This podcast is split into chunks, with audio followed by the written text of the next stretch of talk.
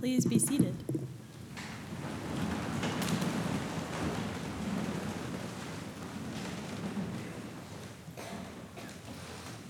Hi, everyone. My name is Vivian Norris. Uh, some of you may know me, but some of you may not. Uh, I do, however, hope that something in my homily speaks to you today. I started coming to St. Paul's around the time I was in the sixth grade. At first, I only came to the Wednesday night and EYC youth events, uh, which led to the first thing that drew me into St. Paul's, uh, which was the community. You might think that it would be intimidating coming into youth group where everyone has grown up together since they were in diapers, pretty much, but that's never been my experience. Uh, when I was here or at a youth event, I didn't feel like an outcast because I was new. Uh, it just felt like I was part of the group. And it's because of this welcoming environment that I've forged so many significant relationships that I'll carry with me for the rest of my life, uh, including best friends, mentors, and even a godfather. And that is something that I find so much comfort in and hold on to as I start the next chapter in my life, which is graduating high school and beginning college. I know that I will always have those people to come back home to. And it was then after I found my way in EYC that I started coming to this service. And just last year, I went through confirmation.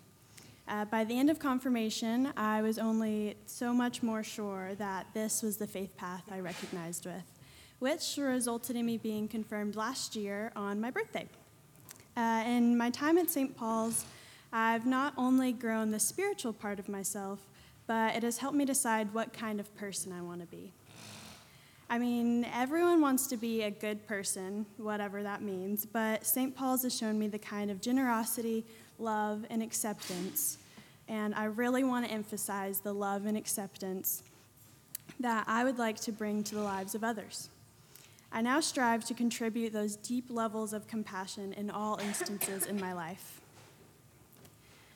Being here, I've witnessed enormous acts of kindness and generosity that whenever I was writing this, uh, when I was reflecting on those moments, they all seemed so huge but they're so common in our community that I personally feel like sometimes I don't actually stop to think about how truly amazing they are. And I'm sure some of you can probably relate to that. Uh, and if so, I advise you to step back and reflect not only on all of the acts of service that you have been a part of here at St. Paul's, but also the ones that you've just witnessed. And it's really amazing. At the risk of sounding cliche, it really makes my heart feel something special when I think about it. This place and these acts of pure love and kindness, that is what we're all a part of here at St. Paul's. And I believe that this is what a part of our job is here, not only as Christians or members of St. Paul's, but as people. I believe that part of our job in this life is not only to incorporate and commit these enormous acts of love, but to remember to truly appreciate them for how amazing and beautiful they really are. And I believe that that is where we really find the meaning behind them, and St. Paul's helped teach me that. Through all of the challenges that come with being the ages 12 to 18, this place has been a rock for me. And that is something that I hope everyone in this room can find with some place, whether it be here or somewhere else, a place filled with a love and a community so strong that even when you're not physically there, it continues to lift you up. And I'll be carrying that with me to UCA as I leave for college in the fall, along with everything else this place has taught me and given me, including a home to always come back to. Thank you.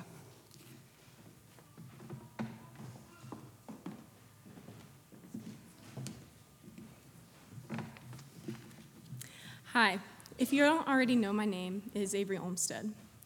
St. Paul's has been a part of my family since my mom was two years old. Everyone I talk to here knows me, my parents, and my grandparents, even if I've never seen them before in my life. And yes, I know I look just like my grandmother. Some of my oldest memories were of me around the age of three running down the red carpeted halls of this church. So many memories of my family have been created in this building. My parents were married right here, my mom in a gown with giant puffy shoulders, and my dad had this middle part that to this day I still don't understand. Both my sister and I were baptized and confirmed here, and this is where I was first immersed in the best community and met one of my best friends.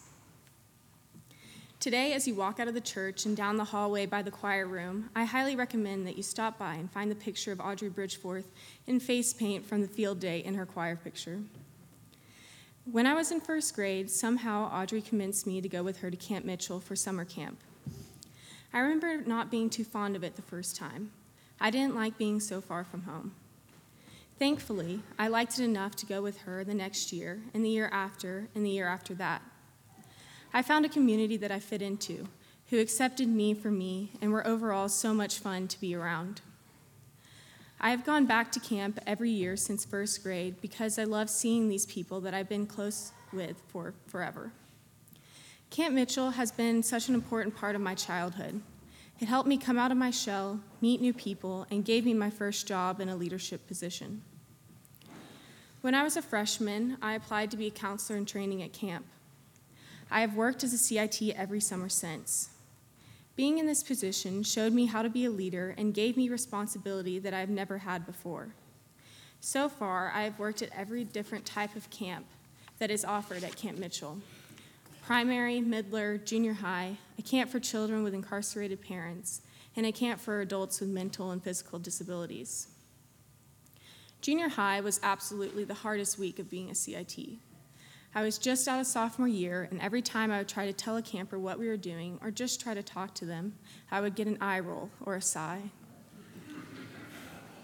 Dick Johnson, the camp for children with incarcerated parents, was my favorite camp I have ever worked. The kids were so fun and enthusiastic, and it made me have so much fun. Being a CIT has given me experience working with many different types of people and has been so rewarding. In April, I was the rector of Happening 41. Happening is a biannual weekend event run by high school youth for high school youth at either Camp Mitchell or a church in the state. As rector, I was in charge of the whole weekend. I planned everything and made sure everything went to plan.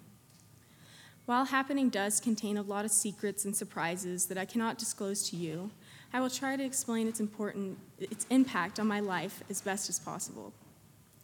Happening has a staff that is all high school students that have been through Happening before. Two people are chosen out of each senior class to be rector, and I was one of them. What I love most about Happening is that it has allowed me to explore my spirituality and listen to others' faith journeys to know that I'm not the only one who questions literally everything.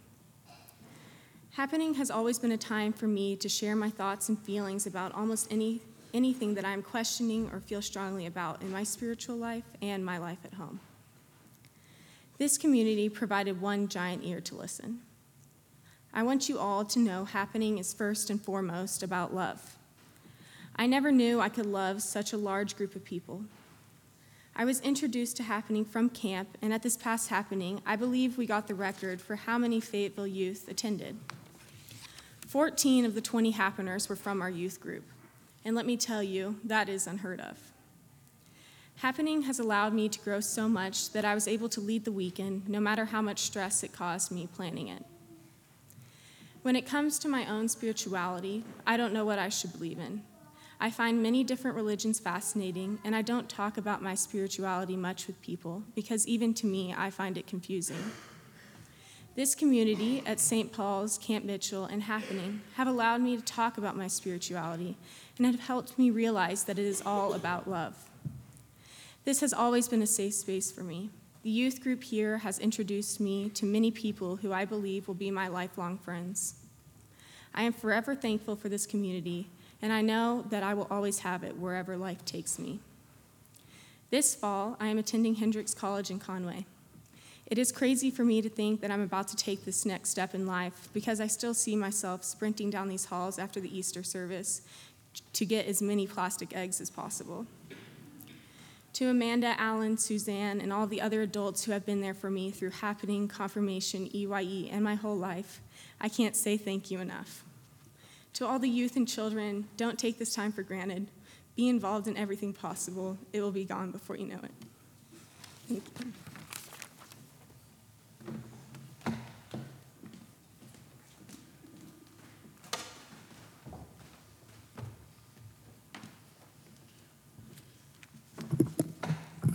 Hey, everybody. Good morning. Glad to see everybody out there smiling, watching. So, I've been a member of this church uh, ever since I can remember. I've been embedded in our loving community for my entire life, and I'm very grateful for it. It remains one of the few constants in my quickly changing life college, high school, friends, girlfriends, you know, changing. It remains one of the only religious families that I've ever known. It is something that I rarely take for granted, but when I do, I'm quickly reminded the power of flowing love. I just recently attended Happening number 41, which Avery was the leader of, and I realized just how much love exists out there in the world. Sometimes I watch the news and I'm fear-mongered into thinking that the only tangible thing worth talking about is hatred, terrorist attacks, climate disasters, and a very divided political atmosphere. Then I remembered the importance of love. Love. It's a great word. It feels good to say and it means something. Saying it, let your, it lets your tongue and lips glide against each other in perfect harmony. I find that the more I say love in one day, the happier I get. Many of us say that we love people, places, food, experiences, music, it's easy to say that we love something, but how many of us actually know what we mean when we use the word? As it turns out, most of us have to think about it for a little bit. Love. I wondered how I could go about defining this wonderful word. It can take many forms and apply to many different situations. I figured that in order to understand what love means, I'd have to figure out what other people think first. I asked people from all walks of my life about how they define love. The majority of responses included a stunned look followed by silence. And then an, I don't really know, man. One response in particular piqued my interest. A future college football player and devout Baptist said that he wasn't exactly sure what love is or whether he believes in it. However, he was adamant in his belief that God is real. This stumped me because I have always associated God with love. In my mind, God and love are synonymous. I asked my friend why his faith was important to him. He responded that he didn't want to go to hell. I realized that he's more fearful about going to hell than he is hopeful about going to heaven. His take on Christianity was unfamiliar to me because my faith has always been powered by love and not enforced by fear.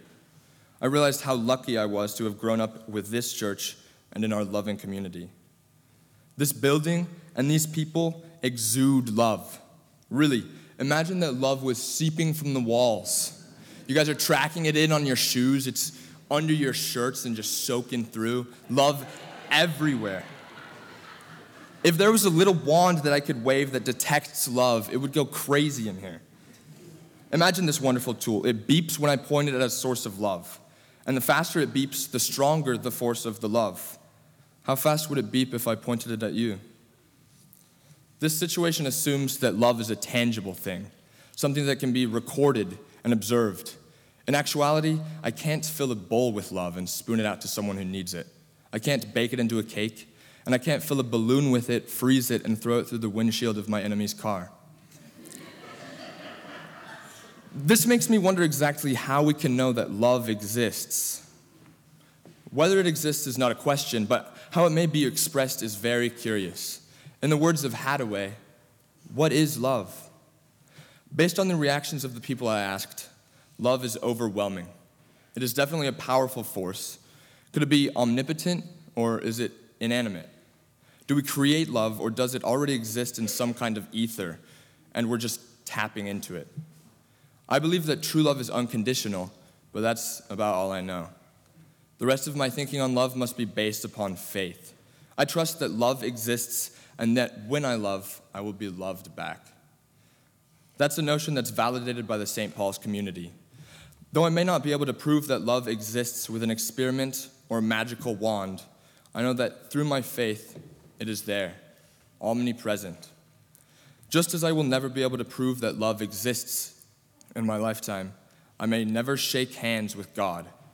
However, my faith is strong that they are both very real. The realest things in the universe, the most powerful forces imaginable.